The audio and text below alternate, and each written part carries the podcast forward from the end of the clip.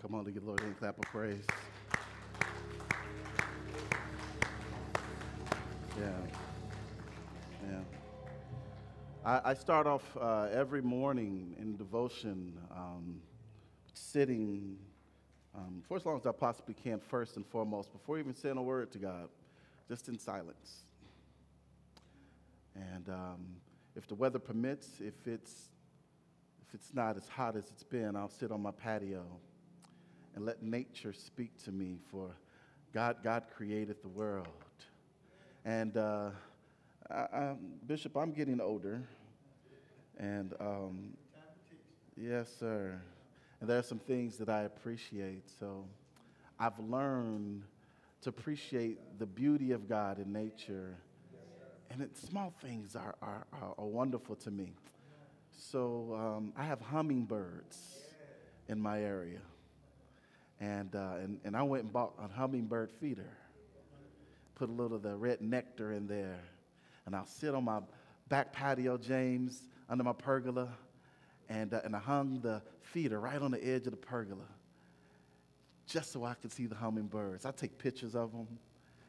And, uh, and I get excited uh, because when you see something so beautiful, it's kind of like, man, there's God. One, one of my favorite artists, uh,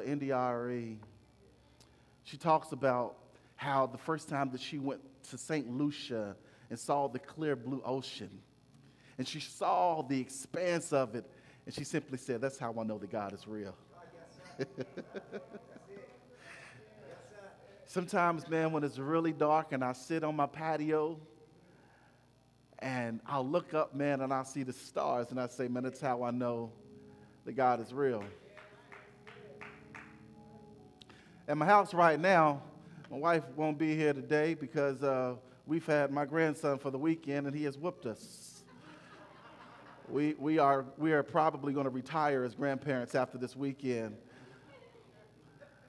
But when I saw that baby boy sleeping, I said, man, that's how I know that God is real. And well, I mean, we can talk about the, the big things that we often look for, but sometimes, man, you look through a miracle trying to find something abnormal. When God is revealing himself to us daily. That's how I know that God is real. Amen. Amen. Amen. Well, my brothers and sisters, there is a word from the Lord today as we continue in our series, A New Normal. New Normal.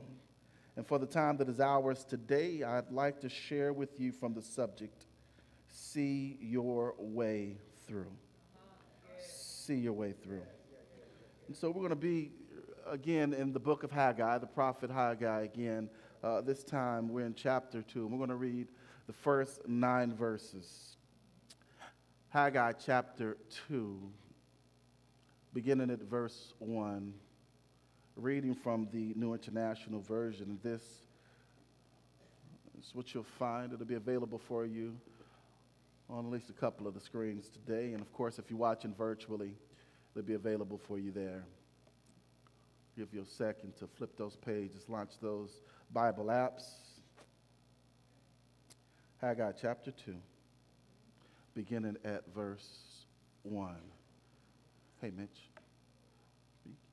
please. Thank you, sir. Haggai chapter 2, beginning at verse 1, and this is what you'll find.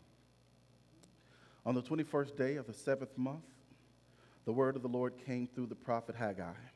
Speak to Zerubbabel, son of Shealtiel governor of Judah, to Joshua, son of Jozadak, the high priest, and to the remnant of the people, ask them, Who of you is left who saw this house in its former glory?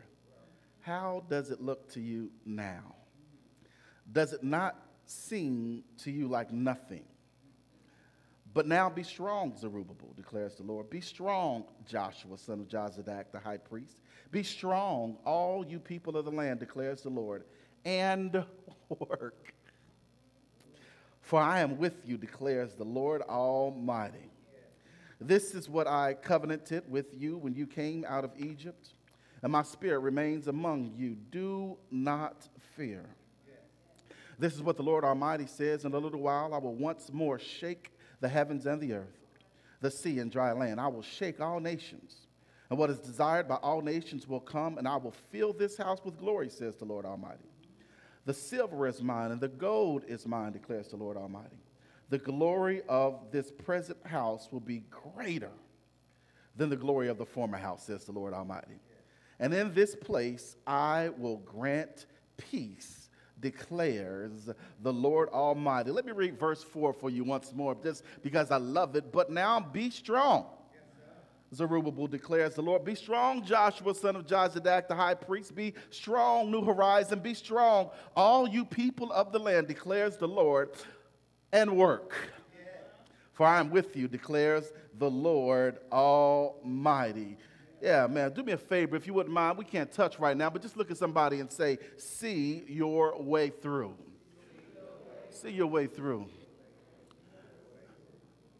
I once heard a story on NPR a little while ago about a, a deep sea diver who had it in mind to accomplish this great feat, this tremendous dive that no one has ever attempted to do by himself. It was to dive in this huge lake and to find his way to these, these hidden underwater caves. He prepared for almost a year for this dive to do it by himself. He, he woke up on the day of the dive, gathered all of his things, including his air plus the secondary air that he would get once he made it to the cave so that he could make his return back. The morning of, he's prepared. He's prepared for a whole year. Done everything that he needs to do to make it to these underwater caves by himself, and he starts off just as he planned. Now, over the year, James, what he noticed that he knew an, at least an estimated amount of time that it would require for him to get there. And he knew that he had just enough air to get there so that he could change his air cartridge, cartridge once he's got there. Well, he dives. He begins his descent.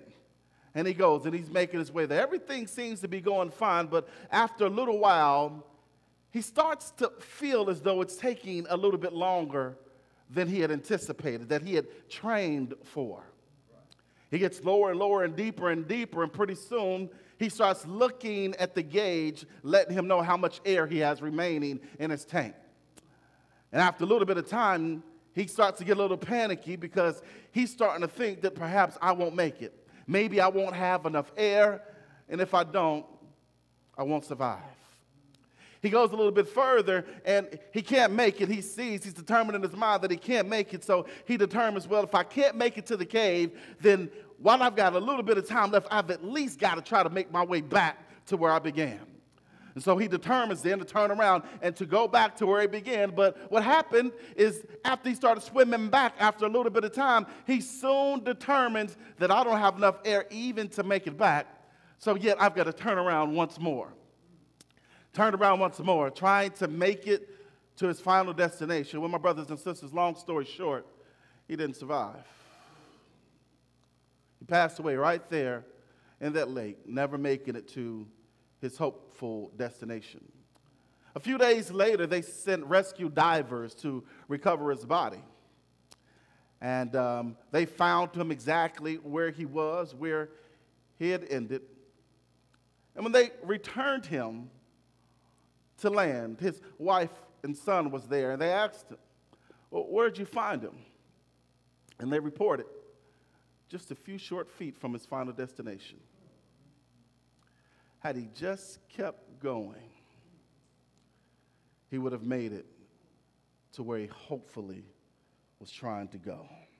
Just a few feet further. I wonder how many of you are here today, how many of you are watching virtually, have had dreams die, plans failed because you didn't continue, because you didn't go further, just, just one more step, just one more semester, just just one more call, just one more day, one more, just, just a little bit further. I wonder how many of us didn't make it because we quit? How many of us come up so close and quit because you've lost sight of your final destination? Here's one of the things that I've learned over my lifetime, and that's this the issue with people and the issue with humanity is never a problem with beginning things, starting out. We're real good at starting. We wrestle with finishing things. Oh, we, we struggle with completing things. I, I ain't got to know you. I ain't got to know your business. I ain't got to come to your house. I'm about to get in your business right now when I ain't never even been inside your front door. I can tell you what you got going on in your house. I can guarantee you, you got some home projects that you've yet to complete. Yeah. I can bet and I can guarantee that you've got some exercise equipment that's become furniture or an additional closet. I can tell you, I can tell you, I ain't even got to walk through your door. I ain't even got to see all your business. I can tell you that you've got plans that you've never written down.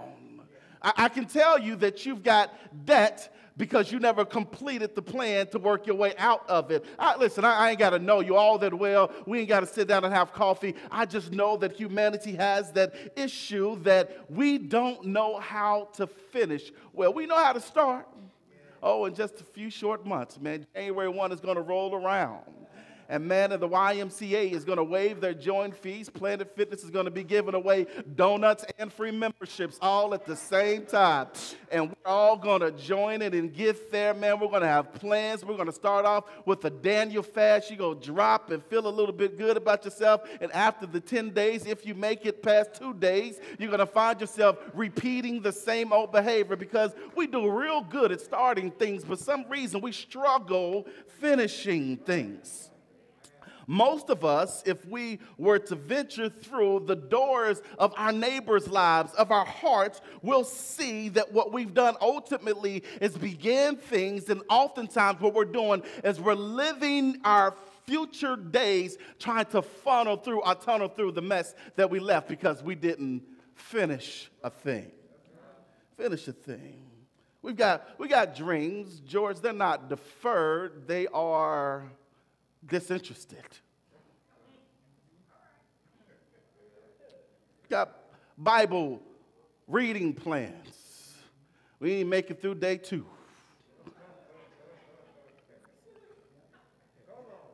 We've got hopes to join Elder Joanne Brown for prayer at 6 a.m. But if she only started at 6:30, I'd make it. We, we, we start well, but we don't necessarily finish well. I bring this up because when God begins to speak to the people, now that they've restarted the work here in Haggai chapter 2, I believe that God saw this in advance. And so he's speaking to what he already sees. Listen to what he says in our passage today. God addresses it in verse 3. He says this Who of you is left who saw this house in its former glory? How does it look to you now? Does it not seem to you like nothing? Now, what I want you to understand is this it's only been a month since they restarted the work. It's not been a long time. I know last week we talked about since the opposition arose against them that it had been 15 years. This time it ain't it's barely been 15 days. It's it's been it's been just short of a month and yet God has to speak some words to encourage them and he sends this message to the prophet to discuss the process of the project that they're working. He asked this rhetorical question. God posed this question to ask them listen, who, who, who of you have left that saw it before? Now, understand that this is rhetorical. God already knows the answer because God knows everything, but I want you to know what God is doing. If you remember the first week of this series, we talked about how in Ezra chapter 3, they had built and completed the foundation of the temple. And you remember there were two groups of people who were there outside of the temple or at the foundation of the temple. There were those who were worshiping and rejoicing to God because the temple foundation had been completed. But then there were those who were weeping before the Lord because they remember the temple in its former glory. So when God is asking the question in Haggai chapter 2, he already knows what happened in Ezra chapter 3, that there were those who were there previously. And so God rhetorically is responding to the attitude that he sees there. He's asking this question for a moment because God knows that there are some who are struggling with what's happening right now. That because they have not made the progress that they hope that they can make, they feel as though they have been dejected. They feel like they have come to a, a, a place where God cannot help them with their progress. It's slow and disheartening, and they're trying to figure out how to make their way through. Yet, God is speaking to them right at the beginning as they are starting this new season. He's trying to help them find their way through so that they don't get stuck there, so that they don't remember why they began the work in the first place. That, that's us oftentimes. As we are trying to figure out our ways through this, this new normal, through this new season of life, God, God recognizes the same story within you that He recognized with His own people.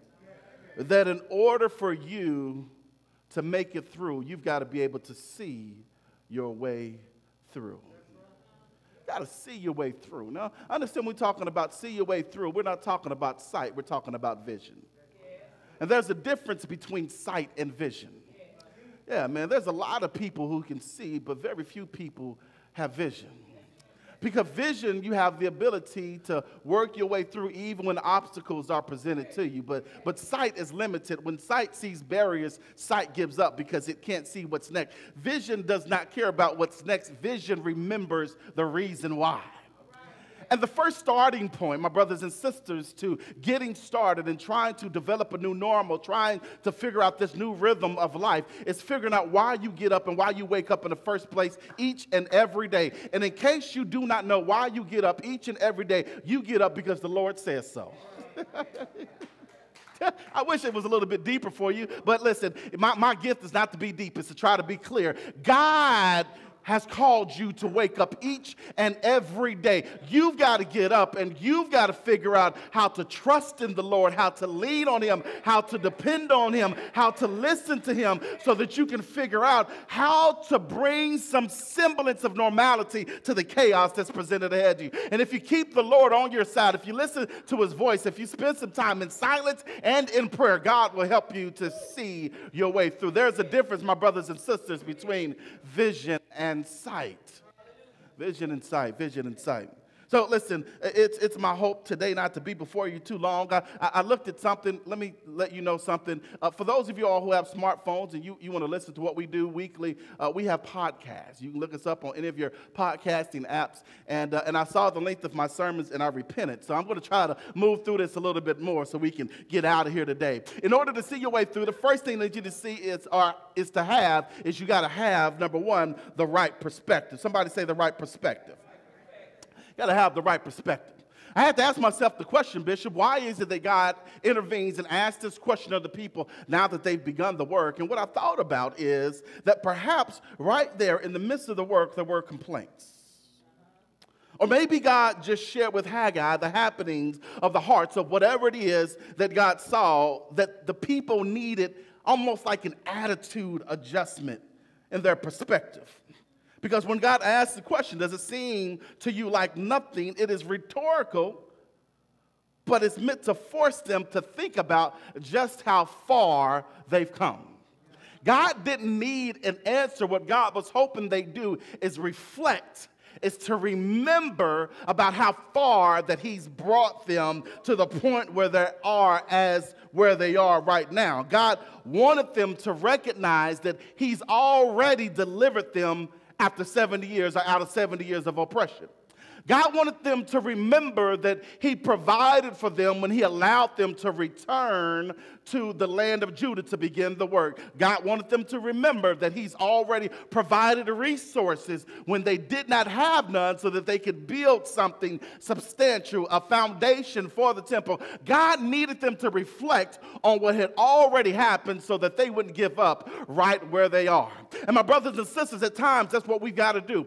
Before you can make it any further, you've got to recognize that God has already done some things. And what He needs you to do before you get discouraged, before you get disheartened, before you give up or give in to temptation or to defeat, you got to remember that where you are today, you did not happen there by yourself, that the Lord brought you where you are. God needed them to appreciate where they've come that there's no way that they could do it without him. And I need you to know, man, we touched on this last week that regardless of what you have or how far you've come, you didn't do it by yourself. We didn't do it by ourselves, man. We are here only because the Lord says so. I've got breath in my body because the Lord says so. Activity in my limbs because the Lord says so. I've got a right mindset because the Lord says so. Remember where the Lord brought you from. And what you will find yourself doing is rather than sitting in a heap of despair, you'll find yourself to live in encouragement because you'll recognize the Lord is on your side.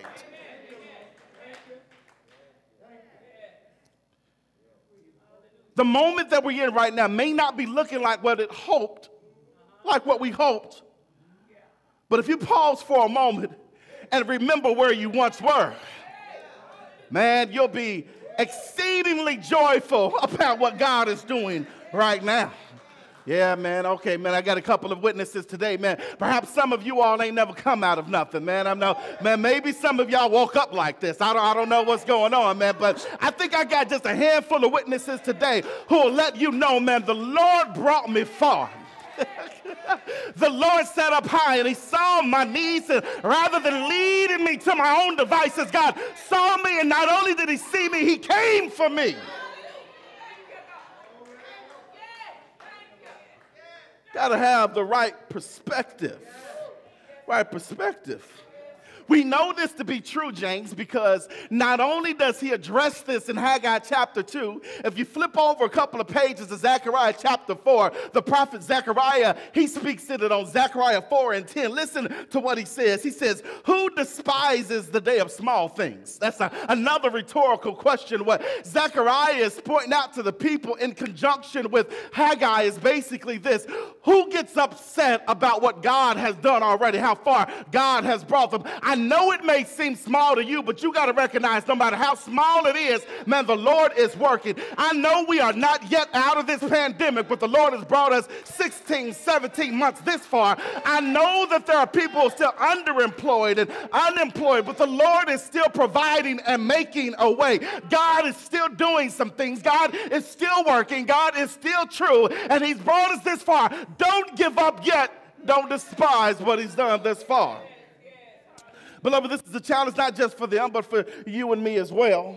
The proper perspective can carry us a long way. Sometimes the best thing you can do is pause and remember. Pause and remember. We see this all through the Bible. Pause and remember. You can go to the New Testament, you'll, you'll see James say, Count it all joy my brothers and sisters, that when you meet trials of various kinds, pause and consider joy.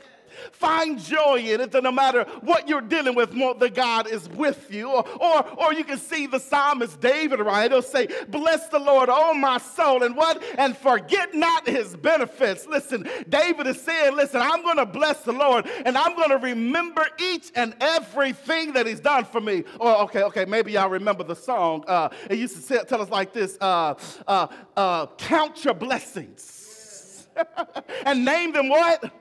One by one. Remember what the Lord is. Your perspective is key. Sometimes all you got to do, my brothers and sisters, is pause and reflect. The devil's going to shoot some in discouraging words. Pause and reflect. Money's going to get low again. Pause and reflect. People are going to turn their backs on you. It's okay. Pause and reflect. They're going to say some hateful things. Pause and reflect. It's going to get worse, but don't worry about it. Pause and reflect because the Lord our God is the same yesterday, today, and forevermore. Pause and reflect. This is essential because the first place your vision sees is your future and the role that you play. Before you can see where you're going, you first have to see who you are. Because who you are is connected to where God is leading you. And oftentimes, what the enemy wants to do is tear down who you are, because if he tears down who you are, he can eliminate the path that God has for you. when he speaks those discouraging words, he's trying to tear down who you are because he don't want you to make it to where God is taking you. The, the Bible tells us this clearly. He says that, and you can see it in Psalm 23, that as a man or a woman thinketh, so are they. What you think is who you are.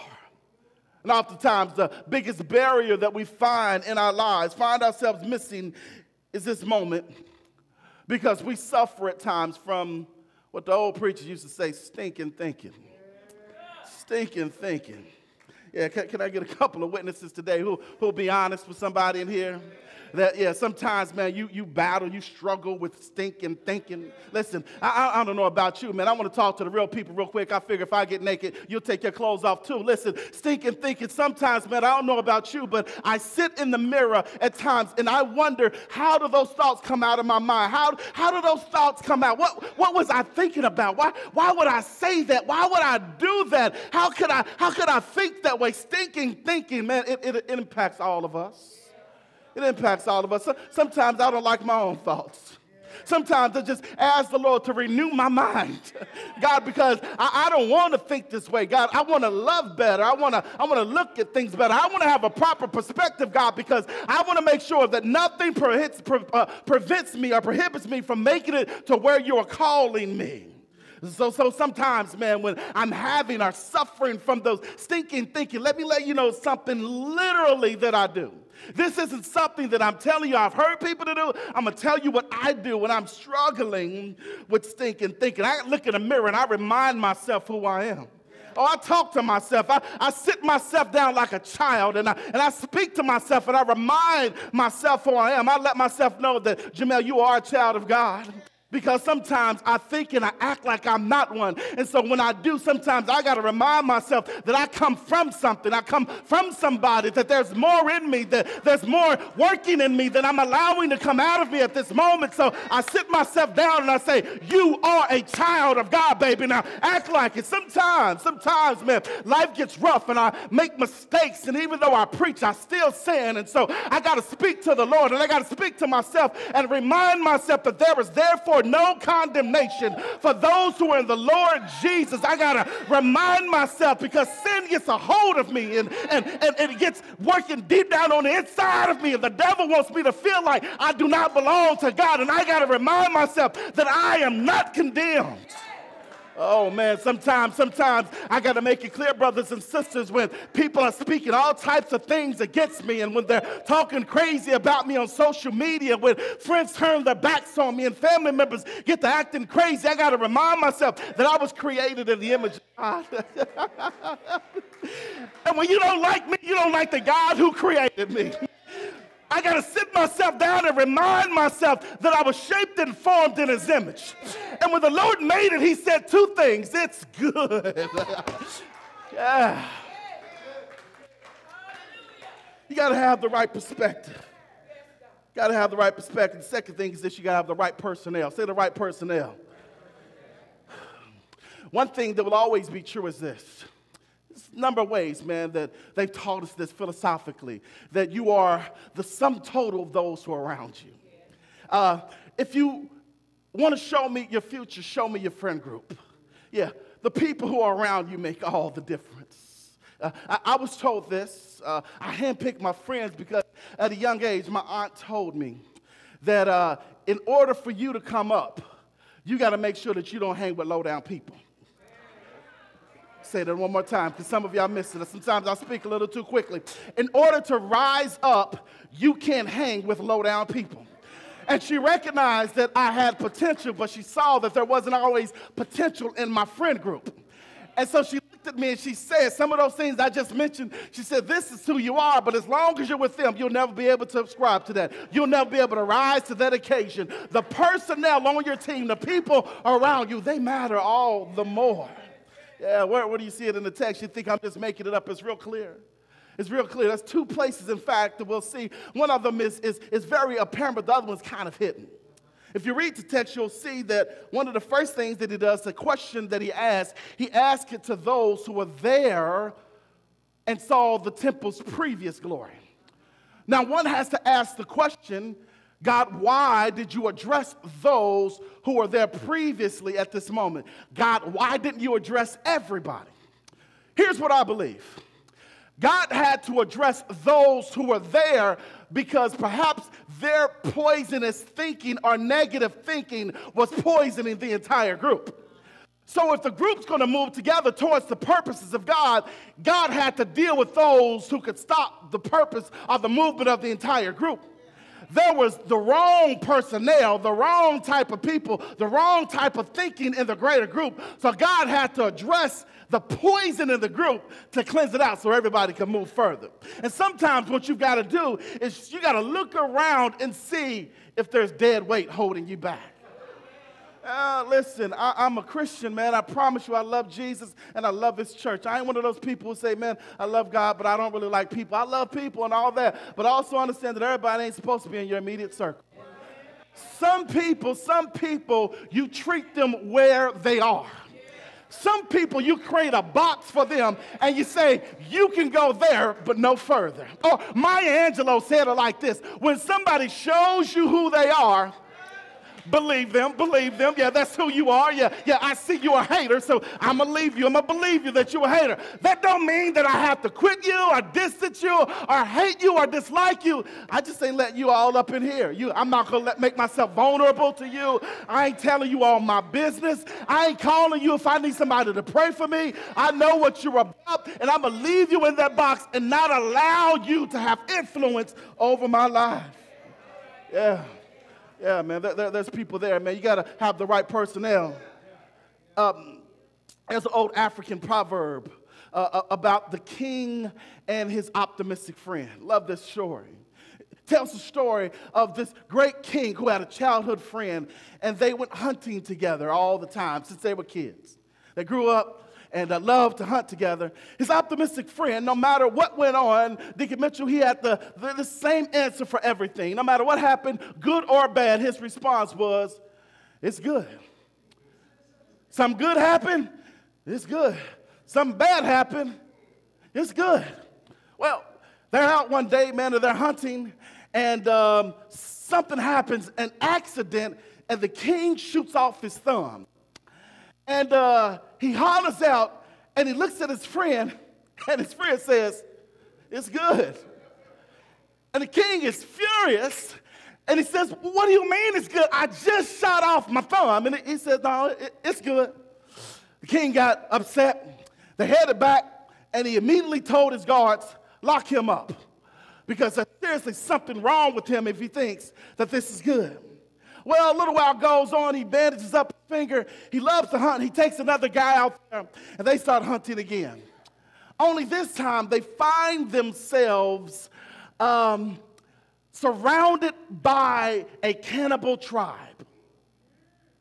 And the tribe surrounded them and immediately seized the first guy, killed him, and put him on a stake to prepare to have him for dinner.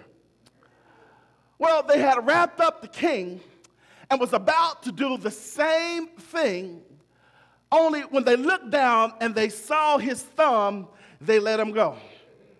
The reason why is that they believed in their superstition that there was something wrong with someone that would mean bad luck for the tribe if they ate anything with a deformity. So they let the king go. The king's headed back to the castle all the while, all he could remember is his friend saying, It's good. he goes to his friend and he is weeping and apologetic for locking his friend up. And he says to his friend, I'm so sorry, man. I, I should have listened to you, man. He tells him the story. And just like always, Deacon Mitchell's friend says, It's good.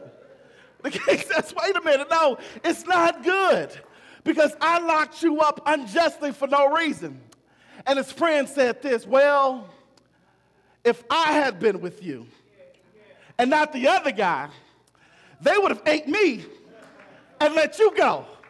So, regardless of the guilt that you feel right now, I just want you to know It's good. It's, it's good. It's good. It's good. Yeah, yeah, yeah. I bring that point up to you because in life, you've got to have the right people on your team speaking the right things, even the things that you don't necessarily want to hear. Sometimes they got to tell you things that's going to hurt you. Sometimes things that's going to hurt your feelings. It's going to rub you the wrong way. But at the end of the day, you'll know more than anything else. It's good. Yeah, it's good. It's good. It's good that, that's one person. That's one person. Uh, the other person in the text, the right personnel that you got to have is really clear, and, uh, and, and that's God. Yeah, that's God. Listen, listen to what it says in verses 4 through 5. But now be strong, Zerubbabel, declares the Lord. Be strong, Joshua, son of Jozadak, the high priest. Be strong, all you people of the land, declares the Lord, and work. Why? For I am with you, declares the Lord Almighty. This is what I covenanted with you when you came out of Egypt, and my spirit remains among you. Do not fear. You've got to have the Lord on your side. You've got to have God on your side. Even if you don't have the right type of friend, man, as long as you got God, man. Matter of fact, you used to say it like this, man. One plus God equals a majority. Greater is He that is within me than He that is within the world. You've got to have God on your side. In fact, God, God makes a promise that He'll be there. If you remember last week, God made a promise to them. He says that when He encouraged them to get back to work, He says, I, I will be with you, simply. And this time, He repeats it yet with a different tone. Last week, when He said, I am with you, it was specifically about His presence. This time, when He's saying, For I am with you, in light of what they're going through and experiencing and what God sees, He's letting them know not only will my presence be with you, but my power will be with you as well. Okay, yeah, listen, listen. You know, black folk don't know when to shout, man. Y'all, y'all be missing it, man. It's, it's right in the text. It's right in the text. Let me read it again for you. He says, Be now strong, Zerubbabel, declares the Lord. Be strong, Joshua, the high priest. Be strong, all you people, declares the Lord. And we're fine with you, declares the Lord Almighty. It's right there. I promise you. It is right there. There's power and presence right there that the Lord is speaking and saying that He's going to be with you. You remember, man, the tone is really reminiscent of God speaking to Joshua after Moses died when they didn't didn't see his way forward, the Lord speaks to Moses three times in Joshua chapter 1, and he says to him, Be strong and what? And courageous. Why? Because I am with you. All right, we're still not there. We're still not there. Come on, let's work it. Let's work it. He says, Be strong, for I am with you. But also, he says these things, says who? The Lord Almighty. Almighty, Almighty. Okay. All right. All right. Here's, here's, here's what you need to know. Um, I, I chose the New International Version for a reason, this translation. But if you read like the ESV or the NRSV, it'll say something different than the Lord Almighty. It'll say the Lord of hosts. and there's, there's, there's a little difference between, we know God is Almighty, but the Lord of hosts says something subtly different. Whenever you see the Lord Almighty, it can be translated as the Lord of hosts, and literally this is what it means. It is saying that the Lord is the one who fights and commands heaven's armies. So when he's speaking to the people here who have been disheartened and let down and can't see their way through, he's saying, Listen, you be strong not because you're going to fight. God is saying, have courage, raise up, because I, the Lord, will fight for you. Not only will I fight for you, I'm going to call down heaven's angels and fight on your behalf. What God is saying is, I will fight your battles for you. Oh, he's the Lord of hosts. you see, you see it all through Scripture. If you remember, I just mentioned Joshua.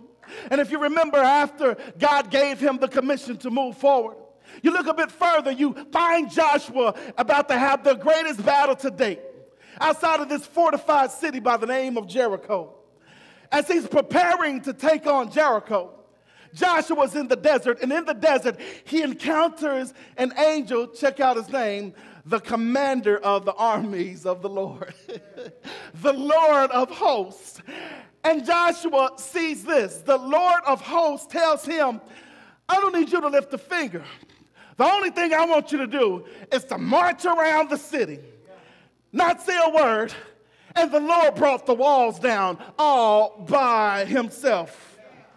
Okay, that's not enough. Okay, um, David, David, David. David's a young boy, not even old enough to be in the army of Israel. And his daddy, Jesse, sends him to the battlefield just to take some supplies and food for his brothers. David ain't even supposed to be on the battlefield, but he hears this giant by the name of Goliath out there bad mouthing God. And when everybody else was cowering against him, David says these words Who is this uncircumcised Philistine? Check this out. Who's talking crazy about the Lord of hosts? What David does is David sees his giant, and he don't care about how great the giant is. David knows the angel of the Lord, the Lord of hosts.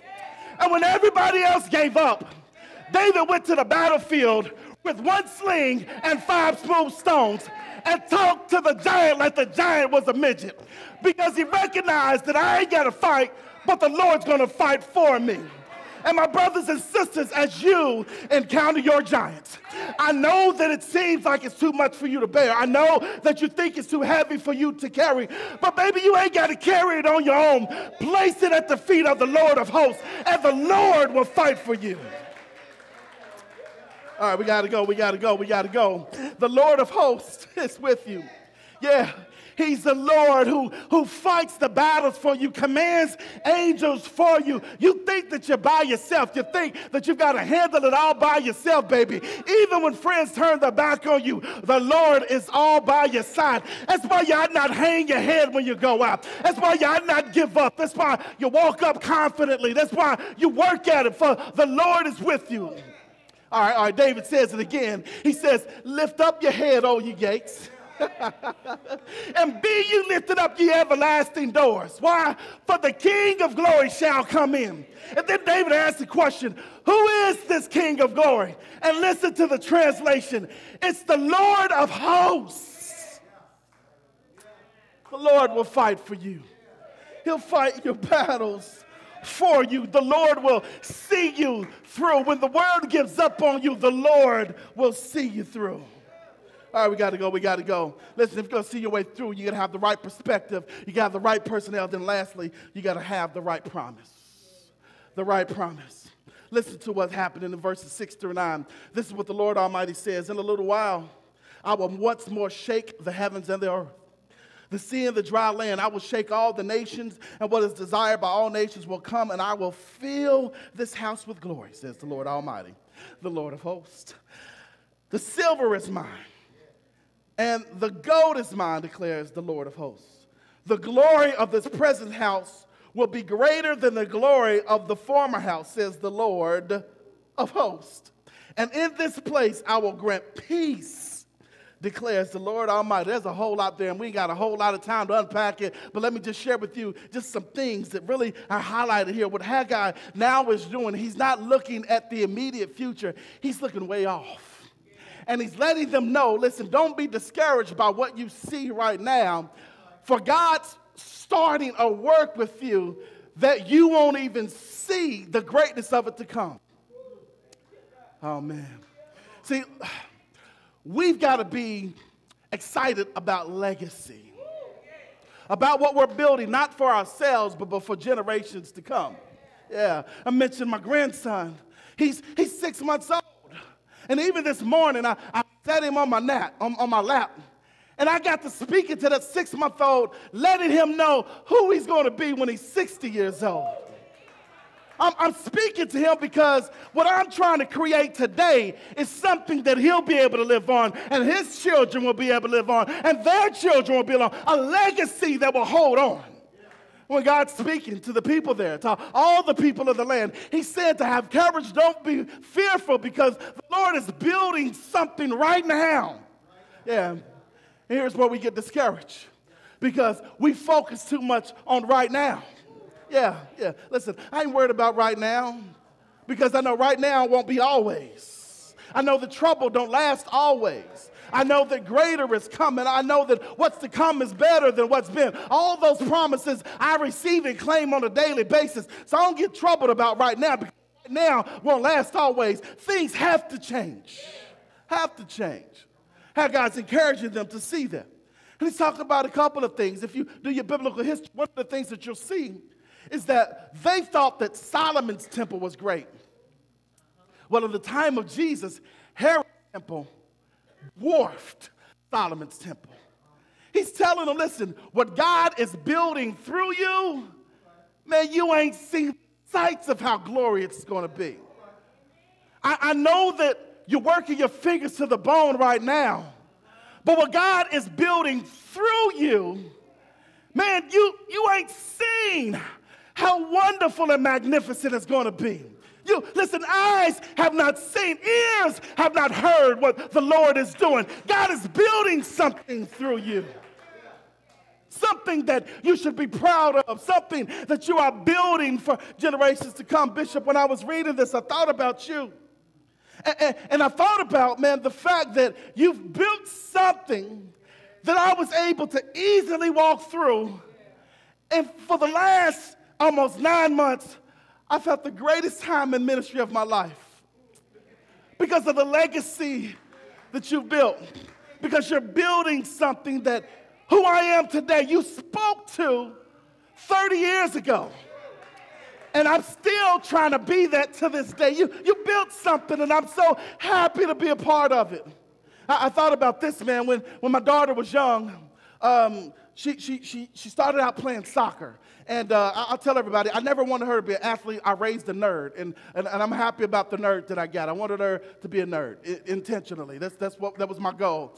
But when she started playing soccer, because she was so used to me speaking positive affirmations to her, that whenever she did something good, she looked over to me to see what my face looked like. If she scored a goal, she'd stop and she'd look at me. And she'd steal the ball, she'd steal it, but she'd stop and she'd look over at me. And basically, what she was doing with her eyes was asking the question, Daddy, did I do good? Whenever she did something good, she paused, Daddy, Daddy, did I do good? Because she's responding to the legacy that I'm building on the inside of her. She wanted to know, Daddy, did I do good? And now to this day, she's 17, is a senior in high school. I pick her up from school every day, and she's telling me all the good things that she did every day. But basically, she's still asking me those questions Daddy, did I do good? Every day I wake up, and if it's through prayer, if it's through preparation, if it's through coming here and, and working hard and trying to complete the task, essentially, Bishop, what I'm doing is looking and asking, Dad, did I do good? I, I want you to know that, that, that, I'm trying to do good. I'm, I'm trying to respond to the legacy that you've created and that you've built, that you've sacrificed so much of your life. That, Dad, did I do good? This is what God is speaking through the people right now. He wants them to know that, that you're doing good that what you're doing, what you're building, is going to benefit generations to come. And they're looking to the Lord, and the Lord is like, Yeah, babies, you're doing good. You're responding well. You're, you're, you're seeing your way through. You're doing good. But not only this, I got to go. I got to go. Was it only about Herod's temple? Because remember, this ain't really about structures. This isn't about buildings. It's about relationships. So it wasn't so much about Herod's temple as it was about the one who would minister in Herod's temple. Yeah, a man by the name of Jesus. So when Haggai is speaking, and he's talking about he's going to shake the heavens, the earth, and the seas, but there's only one who shook up the world. I know Ali said it in 6 3, but there's only one who shook up the world, and his name is Jesus Christ. Haggai is letting them know what you're building right now is going to save generations to come. It's going to be a part of the play of the greatest story that would share Jesus with the entire world. It's going to shake up the foundations of the world. So, what Haggai is encouraging them to do then is this don't use your eyes to see where you are right now. Use what I'm giving you as instruments to see your way through. All right, man, that's what I'm talking about. Y'all made me work hard. I told you I'm trying to go. Um, all right, all right. Last thing, last thing. I promise, George, I promise. Last thing. Um, I, I, I, was on a flight uh, coming out of New York, out of LaGuardia Airport a couple of years ago. And um, there was a storm system uh, coming from, um, from uh, the Gulf. And it impacted not New York, but us making it here. And so we sat on the tarmac for two hours, not, not, not in the airport, on the plane, and sat there for two hours. And, uh, and tired, ready to come home. It, it, was, it was a red eye. So it's like, it's like six in the morning. It's really early. Uh, I've been away. I'm trying to get home. But we sat on the tarmac for two hours. Finally, the pilot comes up and he says, All right, ladies and gentlemen, we're going to prepare to take off. Now, because of the system in front of us, we're going to reroute and get you home through a different destination. And so um, we're, going to get you there. Uh, it's going to take a little bit longer, but we're, going to get there in plenty of time. Sorry for the delay. We take off, and uh, all of a sudden, as we are in the air, the pilot comes over again and says, uh, Ladies and gentlemen, uh, we're approaching a storm. Uh, it may get a little rough, but I want you to know it's okay. We're, we're going we're gonna go to a higher altitude so that we can make it through. And uh, I was so impressed and so happy to get home that when we landed and we got here to, to now Muhammad Ali Airport, I, I, I got off and he was standing there smiling. And I said, Man, you, you the bomb.com, man. I, I really appreciate you, man, for working as hard as you do it, man, using all your training and techniques to get us home. You know, I'm trying to get home to my family. Man, thank you so much. And uh, he says, uh, he says, Well, listen, he said, I, I didn't do nothing but use the equipment, the tools that I've got at my disposal. And uh, I said, Well, you know, you didn't have a map to tell you how to go around the storm? He says, No, man, I just used my, my, my equipment. I said, Well, how'd you rise above the storm? He says, I, I just used my equipment. He says, Everything I needed is in my equipment. I just leaned on it rather than trusting in myself. Check out what happened. There was an obstacle in front of us getting home. There was a system there created that would stop us from getting here. And rather than worried about the system, he used the equipment that he had in hand to go around it. He didn't have to go that way, he just simply went around it. And when a storm came our way, rather than trying to fight his way through the storm, he simply leaned to depend on the equipment that he had at his disposal. And rather than fighting and struggling with the storm, he simply rose above it and when we landed safely here at SDF at Muhammad Ali, he didn't give glory to himself for being able to operate the equipment. He simply looked back and said, Man, I just thank my equipment. Because had it not been for my equipment, I don't know where we'd be. My brothers and sisters, I ain't talking about a plane. I ain't talking about getting home. I'm talking about our lives, and I'm talking about this new normal that God is calling us to. There are systems working against you. The Bible tells us that we wrestle not against flesh and blood, but against powers and principalities and wickedness in high places. There are systems working against us. But you know what? Baby, you ain't got to go through it. The Lord will help you to go around and see you through. And when storms come your way, and when problems come to hinder your travel, your distance, baby, you ain't got to fight your way through. The Lord will give you strength to rise above it. You are bigger than that. You are bigger than them. You are stronger than that. The Lord will help you make your way through. And the only thing that God asks is rather than you looking at yourself, patting yourself on the back, saying, Man, I'm so glad, man, that I can read my equipment. I'm so glad Man, that I've been doing this long enough. I'm so glad that I got on the pilot school. I, am so glad, man, that I got on the right uniform today. Rather than doing all that, the only thing the Lord asks is that you simply stick your hands in the air, Anna Brown, and proclaim this Thanks be to God for the equipment, for the word of the Lord, the tools that I got in my hand. Oh man, the tools is right here. The word of the Lord is a lamp unto your feet, it is a light unto your pathway. The grass may wither and the flowers may fail, but the word of the Lord will last forever. You got everything that you need here. If you need hope, if you need a new direction, if you need a new perspective to find the right personnel, it's all in the Word. You got all the tools you need, all the equipment you need. It's right here. It's right here, right in the Word of the Lord. See your way through. See your way through. Don't use your sight, baby. Use vision. Ask the Lord to give you a hope for your preferred future. And when doors close, God help you get around it. When storms come, yeah, storms and, and haters and bad attitudes, people who are spouting lies against you, and people who want what's bad for you, the Lord will help you to rise above. when things get tight, God will help you to rise above it. When you're supposed to give up, the Lord will help you to rise above it. The Lord will help you to see your way through.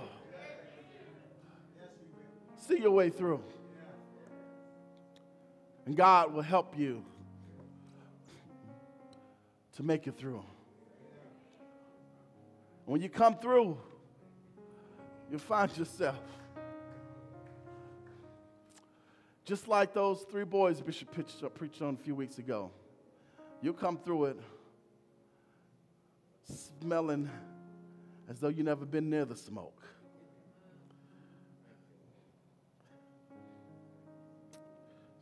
See your way through. Come on, stand all over this room.